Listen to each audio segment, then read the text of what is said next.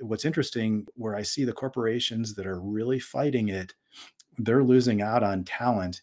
And we have a lot of them call us where the CEO is like, you absolutely have to come back into the office. We can't do culture. We can't do innovation when we're remote. And then they will lose entire technology teams the next week when they make a mandate like that. And they'll call us up and they're like, hey, could you talk to us again about, about being hybrid? And if you look at all the startups that are out there, they don't have office space. They're hiring the best talent all over the world.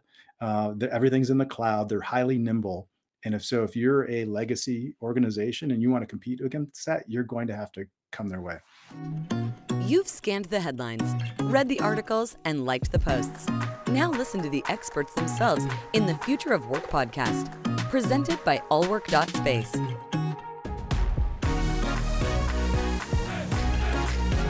Are you ready? Welcome to the Future of Work podcast. Uh, today, my guest is Larry English, and Larry has an amazing background that's very much aligned with what the world is doing these days. Uh, he's built a, a, company called Centric Consulting. And before Larry built this company, uh, he worked for a large international consulting group, and he got burned out by age 25, which is pretty fast burnout, actually. Uh, so a very high energy fellow and he decided to take off with his newlywed wife and backpack around the world to find the path uh, in life, and he did. Uh, after returning home, he, with some like-minded friends, he founded Centric, with a focus on changing how consulting is done by building a remote company with a mission to create a culture of employee and client happiness. Today, Centric has over a thousand team members uh, and offices throughout the United States and internationally in India. Welcome, Larry. Oh, thank you for having me. Uh, say, you know, uh, the, one of the things that I know that you've done, you've done many, many things. But one, one of the things I know that you've done is is is you've you've really created a company that's very much in line with where we are today in the world. So uh, I'd, I'd, like to, us today to focus on remote um, uh, building a remote company. Digital first, I think, is an important element, uh, certainly within remote. Um, culture, terribly critically important and difficult to manage with a remote digitally first company. And lastly, I'd like to talk about corporate responsibility, charitable giving. Um, uh, I think this is an important element that a lot of companies they talk about culture, they talk about this and that, but they don't really reach out to the communities they work in as you have done. Um, so I'm going to lead that off into you. Let's start with remote, digital first, go from that to culture, and then corporate responsibility. Sounds great. So over to you, my friend. Uh, tell us about how you built a remote company and why you felt it was important to do so and how that relates to the world today. Sure. So, a little over 20 years ago, as you mentioned, we thought we could change how consulting was done. And so we said, what what would happen if we kept all the good stuff that we love about consulting and got rid of all the bad stuff? And how could we make this center everything on employee happiness and client happiness? And one of the ideas that we came up with was if our employees could be remote when they didn't have to be at a client site, they could have a better life, work life balance. And so we came up with that premise and we're like, let's try it. We think this is one of the ideas that might work. And this was when obviously the technology was not as good there was skepticism. Clients were reluctant to do it. Employees were reluctant to hire on when they couldn't physically go to an office. But we stuck with it because we could see that our employees really valued this and they had a better lifestyle. They had a better work life balance. And so we figured out 20 years ago this secret that everybody figured out during the pandemic, which was employees could be happier and live a better their you know a better life and they now want to do that and so we saw that 20 years ago and so um, we saw it and then we just started to work through all of the issues that uh, come with trying to figure out how to do that, and there wasn't anything to go on. Nobody was doing it, so you couldn't go look for resources and how and how to do it. And so we just had to slog through it ourselves.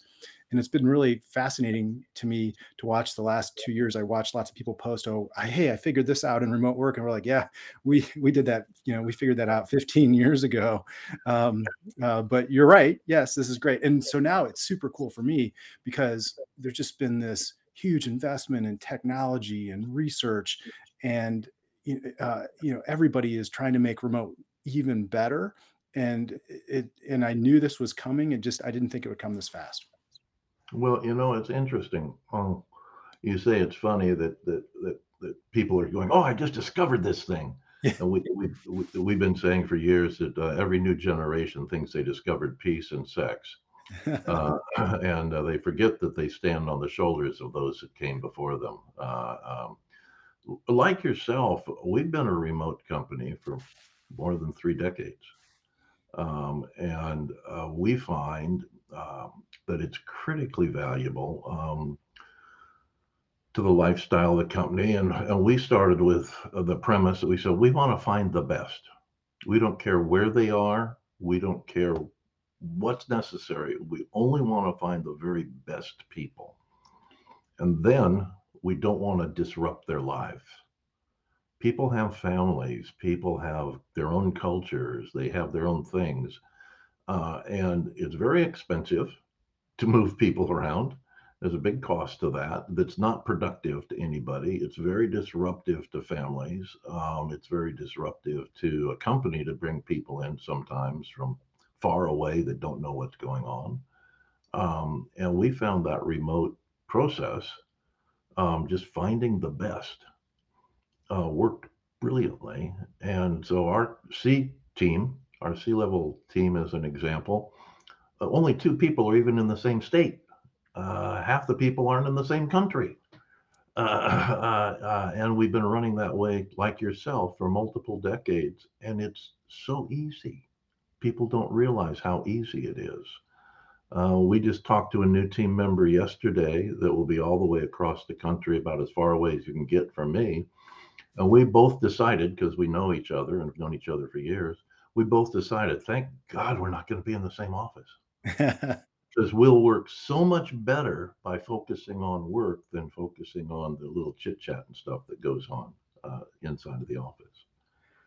So, you know, I, I couldn't agree more with you that there are tremendous benefits in building a company like this, but you've built one of, of huge scale that most most people never get to your scale no matter what they do but you've built one of huge scale and how did you find that doing at all the layers within a company? Because it's one thing to do it at the uh, executive level it's another thing to do it throughout the entire company. Yeah great great question. So we we were off and running and we had uh, you know a good business model and we had a great culture. We loved everybody that we worked with but we knew to keep them they were you know great great talent they needed growth opportunities so we knew we needed to grow as a company and so we were really worried that as we grew especially when you're remote that we were going to compromise our culture so kind of went out on a research quest to see which companies had scaled and had been able to keep their great culture. And we we tried to figure out what were the secrets to that, and then we applied those uh, ourselves. And so what we figured out was if you have leaders that match your value system and are leading with your culture in each of the different areas throughout your organization, you can scale to a big size.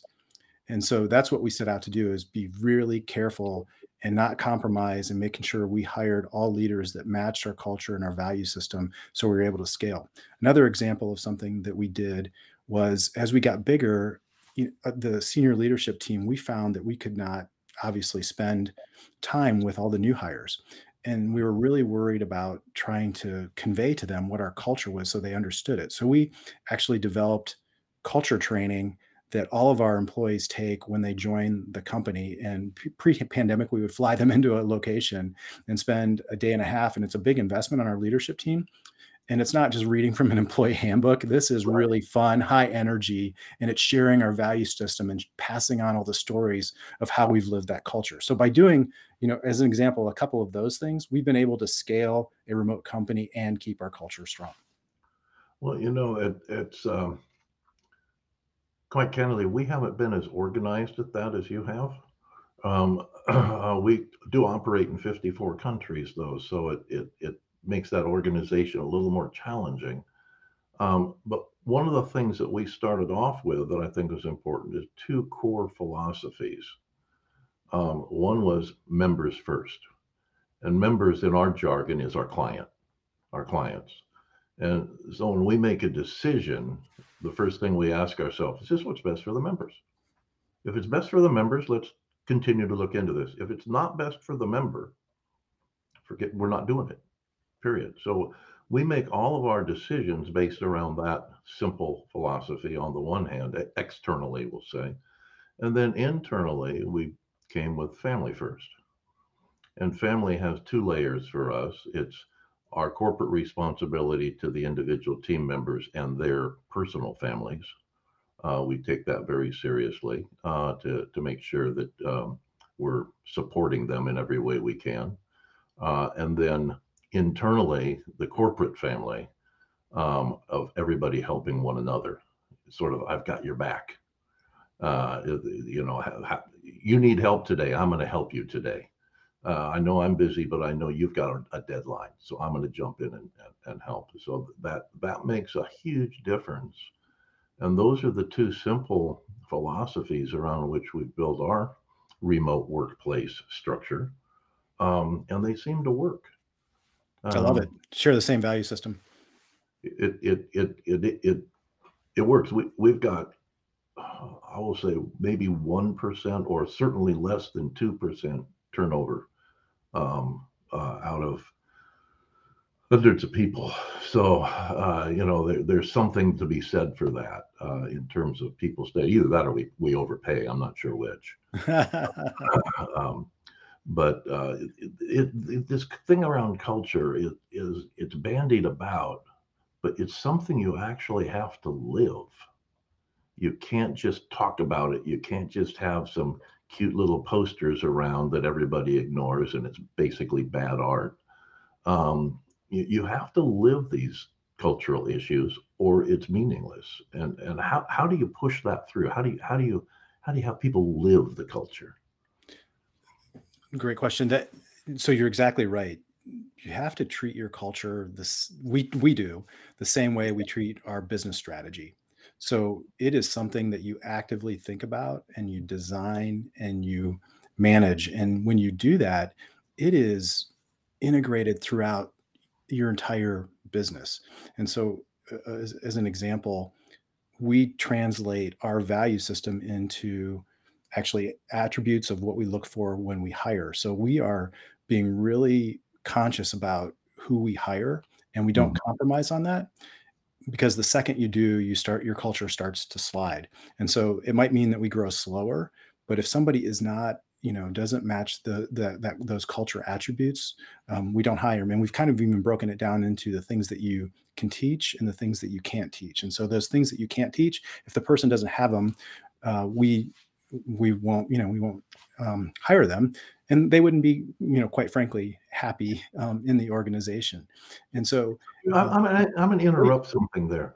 Um, how do you determine that in advance of hiring? I, I, I know we, we try and do the same thing, um, and it's very difficult. It, and it, you're right, it does take longer. You you go through five times as many candidates sometimes uh, as as other companies do. But how how do you understand that innate capacity to blend with your culture in advance? sure. What's So your trick? What's your trick? yeah, uh, I'm sorry. I say, what's Last your trick? Your trick of the trade. What is it? Yeah, and so we've experimented a lot over the years, and early on, when we were less sophisticated, it was just um, blunt force. And what I mean by that is we had the, the the person, the candidate, meet with a lot of people, and we would share our stories, and we would ask them certain situations that they were in. How would you handle that? And we're looking for is that person do, do they have the attributes? And so an example is because we were a remote company and we're a consulting company and because of what we valued as a company we look for people that are highly naturally highly collaborative that is their bias is that they will not because it's going to help themselves in any way they're going to go help they're kind of like what you mentioned they're going to help each other out. So we look for that and we would and we've gotten better about how we screen from that you can do things around critical behavior interviewing and stuff like that um, but but that's it it's quantifying those things and then building it into your recruiting process. Yeah because I, I think that is if you're going to have a culture bringing people in that are not disruptive to it and then trying to change them is a critical element in the secret sauce if you will to building a good culture especially when it's remote um, uh, so that that i think of, of, many of the points that you've made that that's a, a, a very important one uh, overall. Um, um, as you, as you move on to culture and uh, and such, how does that relate to your corporate responsibility, uh, and how does how does that work with scale for you? Sure. Uh, so, a couple of things that are really interesting about what's happened with the pandemic and remote is I, what I've seen is people have said, "Wow, I can. My life is fuller and better, and um, and almost a, um, a appreciation for living life to the fullest and what people value." And I think we're also seeing that translate into corporate responsibility, which is interesting. When I'm, what I mean by that is uh, employee well-being and being a part of the community.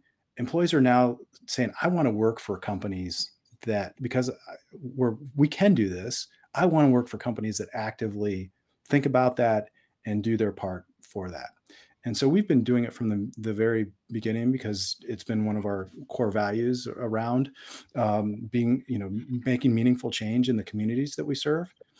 And so we've built that into uh, and we're even trying to take it to the next uh, level of that and i'll give you a few examples. So we we certainly participate in all the communities and we figure out for that that leadership team and that that office what what is most meaningful to them and how they want to give back in that particular competing. And then we're trying to figure out how to do it on a national level.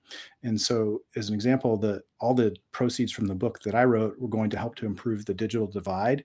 And we're trying to figure out a way to do that across all of our offices. Uh, there's an organization called LaunchCode which helps train people to become knowledge workers and takes them from disadvantaged backgrounds and we're looking to to to do that. So i think you're going to i think it's awesome. I think you're going to see if you want to win the war on talent which we're in right now you want you want your you want to support hybrid you want employee flexibility and come people want to work for companies that care about uh, social responsibility corporate responsibility and the, and so i think you're going to see companies um, I hope it comes from the right way, but every company is going to have to do that if they want to have great workers. Well, you know, I, I again, you you and I are very very aligned and parallel in this regard. We we have uh, uh established uh, back in 19 or 2016 the the All Good Workspace Foundation, uh, and you, have heard a lot about food waste. Uh, we hear a lot about that uh, in in the charitable world, and, and we think in terms of space waste. So we take all of the vacancy factor in commercial office spaces, business and co-working centers, and then we redeploy that uh, space and all of the services that are provided throughout our industry back to charitable organizations on a national basis. Uh, so you know we should talk one one day about uh, setting up a platform for for, for you guys uh, because we, you know, space and, and the use of space is the second highest cost of all charitable organizations. Um, and so we we set out to solve that problem and, and create more capacity in the, the nonprofit world uh, overall and, and, and agree with you that having a company who has values that they don't just talk about, but that they live um, matters um, when, when you when you look at that and you look at what's necessary though to operate using your digital first or using digital first as an element in all this how did that work out for you and, and how how do you define that that uh, digital first approach to accomplish what you're accomplishing? Sure. It's been really interesting. So we we've been designing our company to be virtual and digital first, uh, you know, from the beginning, but even more so in the last, let's say, five years, as we've added capability in India. What we realized was we could deliver all of our services virtually to every client and it actually helps because you don't have to physically have the best person living in your city to to do that. And so we have been actively thinking about okay how do we everything that we provide every service we provide how can we deliver this virtually and build all the systems and infrastructure and processes to support that? So we've been you know doing that for a long time and it is very possible to do and and I think it is a better value proposition for our clients. I think it's more cost effective and they get the best talent from any wherever it is um, and it get and you get it delivered. But there's a lot of things that you have to figure out along the way. And what's been interesting is because we're a consulting company, we've been helping a lot of organizations and it is just so hard for them you know to to break the mindset of i've been on premise everybody's here all my you know my apps are on premise they're not in the cloud and we're not you know so technology's not there processes there hr policies aren't there and then all the things that you need to do to lead and keep a, a team cohesive when they're virtual those things aren't in place and it is it's a huge learning curve and it's a huge amount of work to for organizations to get to be digital first but they're going to have to to to stay in business is my opinion Yeah, I agree. I, I completely agree. I know the first video system I had in, in our original company was in 1982. So, you know, we, we have been digital first since, you know, people were using telexes and we were using video. Uh, so I, I get it. Uh, and, and I think though that I think it's not as hard, certainly not as hard today, but I think it's not as hard as a lot of people realize. And and your your comment on value to the customer, particularly in your business, I, I know I did a guest stint with Deloitte for about three years as a partner during the breakup period of the breaking up the consulting side from the yeah the auditing and accounting side. And I remember we used to charge the clients our hourly rate at 50 or 75% for travel time. Okay, so I'm getting paid $450 an hour to sit on an airplane. right What kind of value does that bring to the client versus, hey, let's get on a jump on a Zoom. Let's do this, let's do that. Um, uh, so the contribution and value to digital first, all up and down the food chain. I don't think it's just an operating philosophy, but to your point of the customer, particularly in your business, the value contribution you can make to the customer says we can spend 30% more hours on your project for the same price. And that is a huge, massive contribution in, in value. Um, and so the digital first is not just internal, but you're it's external as well. And, and today we're we're all migrating to that. And I can hardly wait till we're dealing in virtual reality officing and holographed are, are more than done on stage. And, you know, I'm, I'm very excited about the next layer because I think it'll add a, a lot of uh, benefit at all, all, all the different layers in the, uh, in the food chain. it'll be really interesting you know i think the days of flying across the country for a 15 minute meeting are over Thank God. uh, but it'll be interesting to see how much business travel comes back and how much I think it'll just be much more optimized face to face, smaller um, for the exact right situations that it makes sense. Uh, but we're, I think we're going to see a lot less. And, and what corporations, they were always nervous. They're like, I can't see you, so I'm not sure you're doing the work. But now they've learned that I can trust and it's much more to their advantage cost effectively. So I think you're going to see a big movement uh, towards it. And, and we're not going to go back to the way things were. Well, and, and, and like we'll call a meeting sometimes and we'll have somebody in from the UK and someone in from the Netherlands and someone in from the Middle East and someone in to from LA. Uh, So you, we can bring that talent from all over the world into a single meeting without anybody getting on an airplane. And and that makes a huge contribution to the company, to our clients. Uh, and I know to yours. I think the day of the traveling salesperson is over I think that business travel is functionally done. You might have a big deal you have to sit down and work through contract issues and things like that. But the hi, I'm here to call on you, schmooze you, take you to lunch, uh, uh, give it, give you a demo. That's all done. I think Uh, I think and that's that, right. that was a massive amount of business travel for decades and decades and decades. And that was probably one of the worst jobs anybody could have. Um, you know, it was a terrible job to have to be on the road all the time, uh, away from your family and, and that sort of thing. So I, I, I think that part of business travel is over. I think that the part of bringing a full team together, um, uh, the meaningful part, if you will, uh, to really work on high level projects is will exist. And certainly, I know we have a, a whole bunch of old sayings in our company, and one of them is, you know, contracts don't keep things together, uh, relationships do. Because if you got a 10 year contract with somebody, I promise you, you're going to have a problem. Somewhere in the lifestyle of that, in the life cycle of that project, there's going to be a problem. So it does require relationships, and relationships on a personal level are much more important in different parts of the world, as you know, than they are here in our contract driven US philosophy of business. Um, so I think that that'll that'll certainly be im- im- important. So yeah, I Um, would say two things. I'm sorry, uh, no, two, comments on that.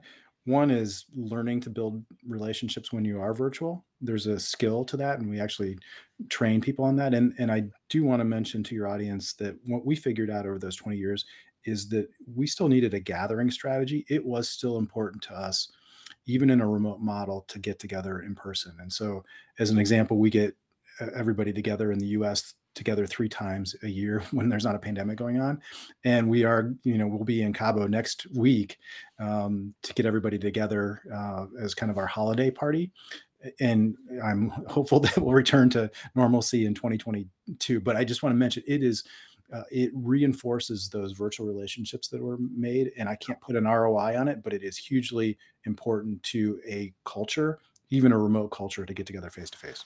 Well, you know, it, it's like you like to see and meet people that are like-minded, um, uh, and that's part of your cultural thing is is is the the actual physical identity of it. And I agree, which which kind of takes to your a final point. I guess I'll I'll hit is unlocking uh, hidden talent around the world through this process. You mentioned that you're in the battle for talent. I think in today's world we all are but uh, in particular in your business, in your industry, there's an extreme battle for talent that goes on, always has, and, and you'll never escape it. How do you think your structure, digital first, uh, uh, remote, uh, corporate responsibility, how do you think that helps you to win uh, the battle for talent? Sure. So, a, a couple of areas. One is people want that flexibility now. They want to work for a company that allows them uh, flexibility. So we have a number of digital nomads that are just traveling around, and um, you know they they're working remotely. We you want to accommodate those because you're going to get the best talent um, when you do that.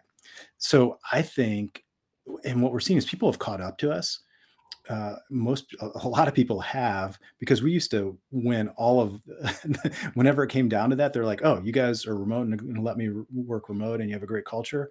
You know ding ding ding that wins that that ov- but now co- companies have figured out whoa i can get a lot of great talent and they don't have to be in a 30 mile radius of my organization i'm going to allow that too. And so we're trying to figure out what are those next things to keep us ahead um, now that the whole world is going to remote. And what's interesting is the corp the, where i see the corporations that are really fighting it they're losing out on talent. And we have a lot of them call us where the ceo is like you absolutely have to come back into the office. We can't do culture. We can't do innovation when we're remote. And then they will lose entire technology teams the next week when they make a Yeah. mandate like that and they'll call us up and they're like hey could you talk to us again about about being hybrid? Um, so i think and if you look at all the startups that are out there they don't have office space. They're hiring the best talent all over the world uh, the, everything's in the cloud they're highly nimble and if so, if you're a legacy organization and you want to compete against that, you're going to have to come their way. Yeah, no, I, I completely agree. We we say that every company is an international company now. You Yeah. you have an international client, you have an international teammate. Uh, so everybody's an international company. Uh, there's no no question of that. When you talk about digital nomads, uh, I'll throw a little definition. Uh, you know, we, we are in the remote working business, uh, virtual offices for decades, and and we look at digital nomads at, at three layers. Now, There's the classic image of the digital nomad. I'm going to grab my laptop and my surfboard and I'm going to Bali. You know, that's that's you know, I, I got my backpack and I'm ready to go. Um, but I think there's uh, another couple layers. There's there's what we call the slowmad, uh, a digital slowmad, and this is a person that for three months or six months at a time, maybe they live in Amsterdam for three months and then they during the wintertime, they move down to Barcelona for three months. So they've got a permanent job, though. There's, they're not a gig type person. They, they've got a permanent job and they just choose to work a little bit in a different lifestyle. And then, then there's what we call the lomads.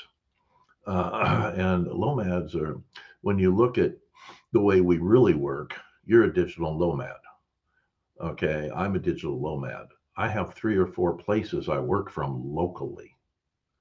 Okay, uh, but it doesn't really matter. And so the work from home, work near home, work in the office, work, heaven help us, from a Starbucks occasionally.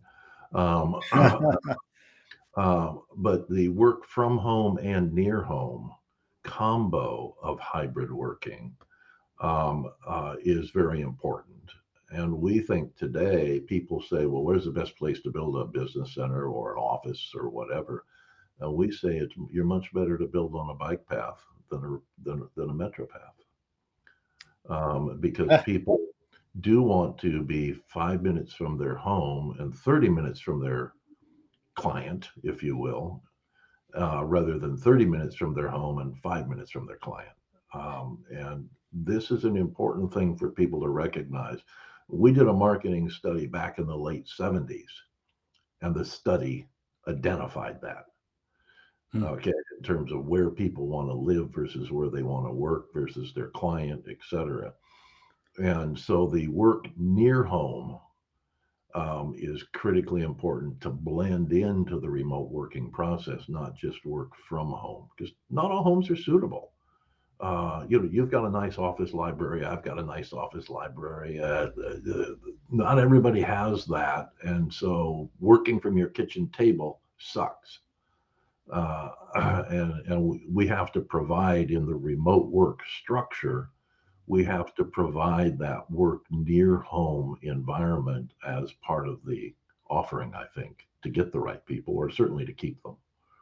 I couldn't agree more, and I that's what we see playing out is that work ecosystem where people have different places from different situations that they want to work, and even within the offices, they're reconfiguring offices to have different. Um, I can't use uh, I can't remember the word that designers use, but it's different spaces. Um, so it might be the phone booth or the coffee bar or those it, it ends with spheres, whatever it is. Yeah, exactly, exactly. So I think you're right, and isn't it wonderful? Isn't it a better way to live and work? Yeah, no, it, it it absolutely is. Well, you've mastered it, my friend. You you've built a fabulous company, and and we should all be looking at your leadership and the lessons that you've learned as um, a, a great way to launch, uh, particularly for new companies. I think your your your comment about new companies starting off, you you have to start this way. If you don't, you will not be competitive, either to get the best people or in the marketplace overall. And in all likelihood, uh, you won't be real good at attracting capital. And uh, that's key to growth as, as much as anything else.